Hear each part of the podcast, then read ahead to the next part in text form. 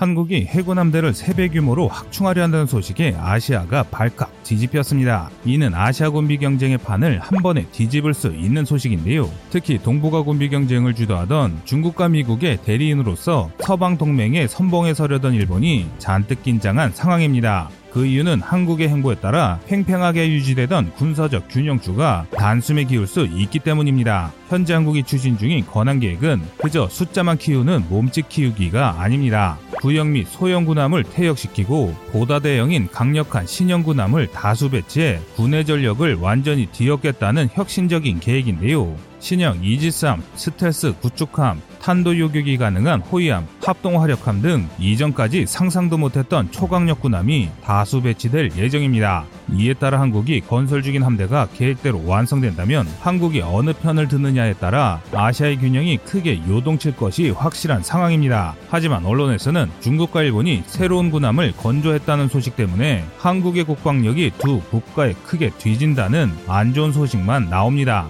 그래서 많은 국민들께서 우리 군사 실력을 실제보다 많이 낮게 보시는 경향이 있습니다. 그래서 준비했습니다.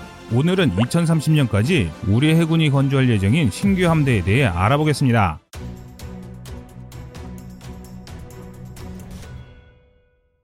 과거 우리 해군 전력은 형편없었습니다. 1993년을 기준으로 우리 해군의 미사일을 발사할 수 있는 구축함은 전무했으며 우리 해군의 주력은 1000톤을 간신히 넘기는 포항급 호위함 28척과 2000톤에 약간 못 미치는 울산급 호위함 9척뿐이었습니다. 동식이 일본이 4척의 이지스함과 수십 척의 구축함으로 구성된 4개 호위대군을 완비하고 있었다는 것을 생각하면 대한민국 전체 해군이 덤비더라도 일본의 한 개 호위대군을 상대로 승리를 장담할 수 없던 상황이었습니다. 양국의 격차가 얼마나 심했는지는 1990년대 중후반 연재된 국내 유명 전쟁 소설 대프콘에 잘 나타납니다. 해당 소설에서는 강력한 일본 해군을 상대하기 위해 오징어 잡이 배로 위장하고 있던 100여 척의 고속정들이 기습적인 미사일 공격을 가해 일본 호위대군을 전멸시킵니다. 소설에서조차 전면전으로는 이길 방법이 없었기 때문입니다. 그러나 이제는 아닙니다. 1998년 취역한 KD-1 관계토대항급 구축함을 시작으로 우리 해군은 급속도로 성장하기 시작했습니다.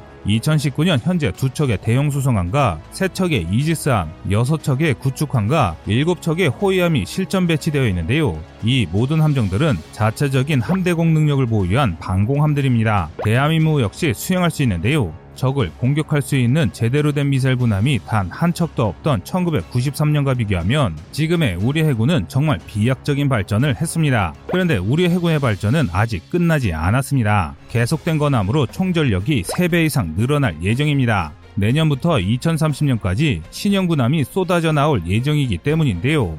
이를 연도별로 풀어보면 다음과 같습니다. 먼저 내년인 2022년에는 두 척의 대구급 호위함과 도산 안창호급 이번함이 해군에 취역합니다. 뿐만 아니라 두 척의 대구급과 세종대왕급 배치2 1번함의 진수가 완료됩니다. 특히 세종대왕 배치2의 진수가 가지는 의미가 매우 큽니다. 세종대왕급 배치2 1번함은 우리 해군의 네 번째 이지스함으로 올해 2월 16일 착공식을 했습니다. 지난 5일 기공식이 열렸는데 기공은 함정의 첫 블록을 건조용 선대에 거치하는 공정입니다. 선박에 사용할 강제를 절단하는 착공이 군함 건조의 시작이라면 기공은 본격적인 건함의 시작입니다. 따라서 기공식 이후부터 건조 작업의 속도가 붙으므로 2022년 하반기면 대한민국 네 번째 이지스함이 진수될 예정입니다. 이에 따라 우리 해군의 탄도탄 방어 능력이 한층 강화되고 함대 방공 능력이 크게 개선될 것이 확실합니다. 또 대구급도 의미가 있습니다. 대구급은 만재 3,600톤의 신형 호위함으로 해역 함대 울산급 호위함과 포항급 초기함을 대체하기 위해 만들어진 우리 해군의 허리입니다. 해성 함대함 미사일과 해룡 함대지 미사일을 장비했으며 이에 더해 해궁 함대공 미사일, 홍상어 대자머레와 청상어 경어레를 탑재해 단독 작전이 가능한 작지만 아주 강력한 군함입니다. 특히 과거 침몰한 천안함에 비해 훨씬 우수한 대잠 장비를 탑재하고 있는데요. 이제는 더 이상 과거와 같은 비극이 일어날 일은 없을 것입니다. 2023년에는 FFX-3 1번함이 진수됩니다. 총 6척이 건조될 이 군함은 만재 4,000톤으로 통합 마스트를 장착해 대구급에 비해 탐지 및 추적 능력이 크게 개선된 군함입니다. 동시에 통합 마스트를 채용한 대한민국 최초의 군함으로서 KDDX-S1 통합 마스트를 미리 테스트하는 군함이 될 예정입니다. 2024년에는 도산안청호급 배치2의 1번함이 진수됩니다. 도산안청호급 배치2는 수중 배수량이 3,600톤에서 4,000톤으로 크게 향상됐으며 이를 통해 수직 발사가 내수를 10발로 늘렸습니다. 이 잠수함은 우리 해군의 날카로운 비수가 되어줄 차세대 잠수함입니다. 총 3척이 건조될 예정인데요. 3척이 모두 건조된 뒤부터 우리 해군은 6척의 도산안창호급을 통해 48발의 SLBM 발사 능력을 확보하게 됩니다. 그리고 같은 해에 진수됐던 세종대왕 배치2가 지역해 본격적인 활동을 하게 되는데요. 그래서 2024년을 기점으로 우리 해군력은 지금과 차원이 다른 수준으로 도약하기 시작합니다. 2025년에는 두 척의 FFX-3와 세종대왕급 배치2 2번함, 도산 안창호급 배치2 2번함이 동시에 진수되고 2026년에는 FFX-3의 마지막 6번함과 도산안청호급 배치2의 마지막 3번함이 동시에 진수됩니다. 이에 따라 해군의 구형 함정들은 신형 함들로 완전히 교체됩니다. 이후 건조될 함정들은 우리 해군의 신규 전력이 될 것인데요. 또한 2027년 두 척의 FFX4와 세종대왕급 배치2의 마지막 함정이 진수됩니다. FFX4는 우리 해군의 미래 호위함으로 만재 5천톤으로 기획됐습니다. 이름만 호위함이지 구축함이나 다를 바 없는데요. FFX3를 통해 운영 경험을 획득한 통합 마스트에 더해 스텔스 설계를 적극 채용해 이후 건조될 한국형 구축함 KDDX의 테스트 모델이 될 예정입니다. 이 밖에도 완전 전기 추진, 고출력 레이저 무기 탑재 등이 논의되고 있는데요. 보다 상세한 제원은 아직 개발 중인데다 기밀이므로 엠바고가 풀리면 추후 밝히도록 하겠습니다. 2028년은 우리 해군사에 새 역사가 쓰이는 해입니다. 세종대왕급 Batch 2 세 척이 완전히 취역하면서 우리 해군이 이지스함 6척 체계를 완비할 뿐 아니라 한국형 구축함 KDDX 1번함이 진수될 것이기 때문입니다. 한국형 구축함 KDDX는 경하 6,000톤, 만재 8,000톤의 구축함으로 고도의 스텔스 설계와 완전 전기 추진, 통합 마스트 등이 적용된 완벽한 미래 함정입니다. 총 6척이 건조될 KDDX는 6척 모두가 신규 소요로 우리 해군 전력을 크게 강화할 것이며 압도적인 성능으로 적들을 압박할 게임 체인저가 될 것입니다.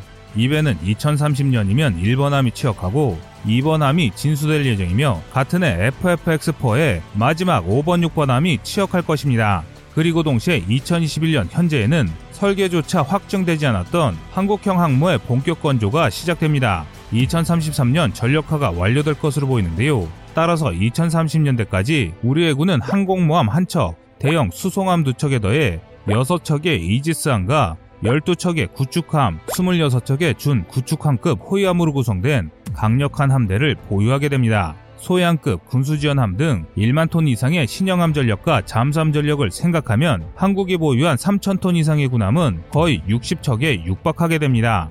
대함대로 부르기에 손색이 없는 규모인데요. 그러나 일각에서는 이조차도 많이 부족하다고 주장하고 있습니다. 동북아의 건황 경쟁을 고려할 때 이 정도 전력으로는 적을 압도할 수 없다는 것입니다. 실제로 현재 동북아 정세는 매우 살벌합니다. 최근 동북아 해군의 건함 경쟁은 극한에 다다르고 있으며 이를 주도하는 나라는 중국입니다.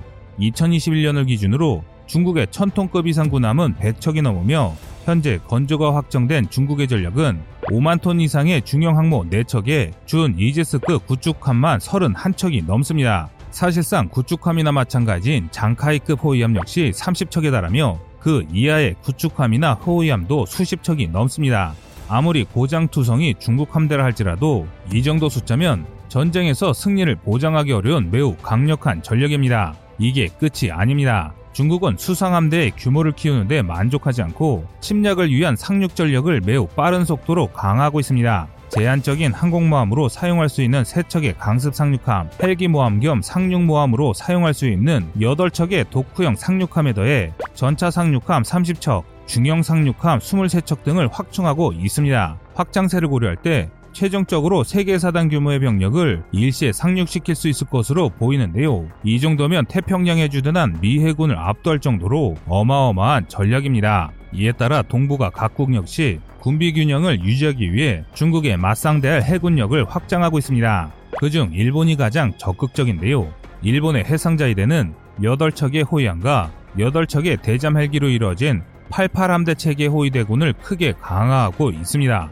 4개 호위대군 하나당 2척의 이지스함과 한 척의 헬기모함 또는 경항공모함이 배치될 수 있도록 두 척의 마약급 이지스함을 신규 건조했고 이즈모급 다용도 모함을 경항공모함으로 개조 중입니다. 뿐만 아니라 구식화된 30여 척의 구축함 전력을 신규 전력으로 대체 중이며 우리 해군의 해역 함대에 해당하는 지방대를 강화하기 위해 만재 5,500톤급 호위함인 모가미급 6척을 전력화했습니다. 모가미급은 총 22척이 건조될 예정인데요. 사실상 구축함이나 다를 바 없습니다. 지상형 이지스 레이더인 이지스 어시오를 대체해 신규 건조가 예정된 두 척의 이지스함까지 도 한다면 최종적으로 두 척의 경항공모함과 두 척의 헬기모함, 10척의 이지스함과 50척 이상의 구축함 및 호위함으로 구성된 대함대를 만들게 됩니다. 중국은 물론 일본까지 우리 두 배를 넘는 대함대를 구축하게 되는 것이죠. 전력상 열쇠가 명백해 보입니다. 그래서 한국이 또 남모르게 준비하는 게 있습니다.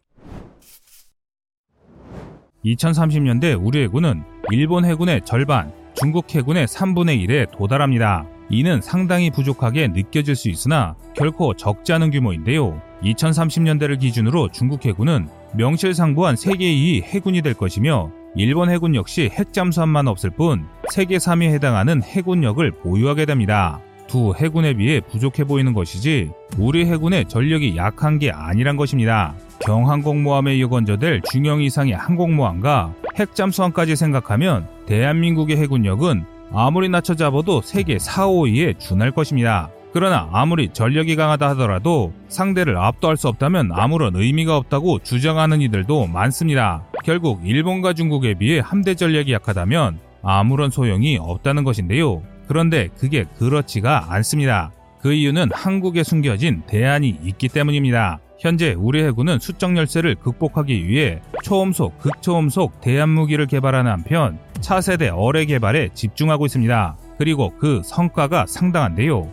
해군의 신형 함대에 배치할 국산 초음속 대한 미사일은 이미 지난 9월 15일에 시험 발사에 성공했으며 극초음속 미사일 역시 이를 연구할 풍동 시설을 완비한 채 추가적인 테스트를 진행 중이므로 수년 안에 개발이 확실시 되고 있습니다. 쏟아져 나올 국산 신형함에 이 무기가 탑재되면 적은 수라도 훨씬 많은 적함을 상대할 수 있게 되는데요.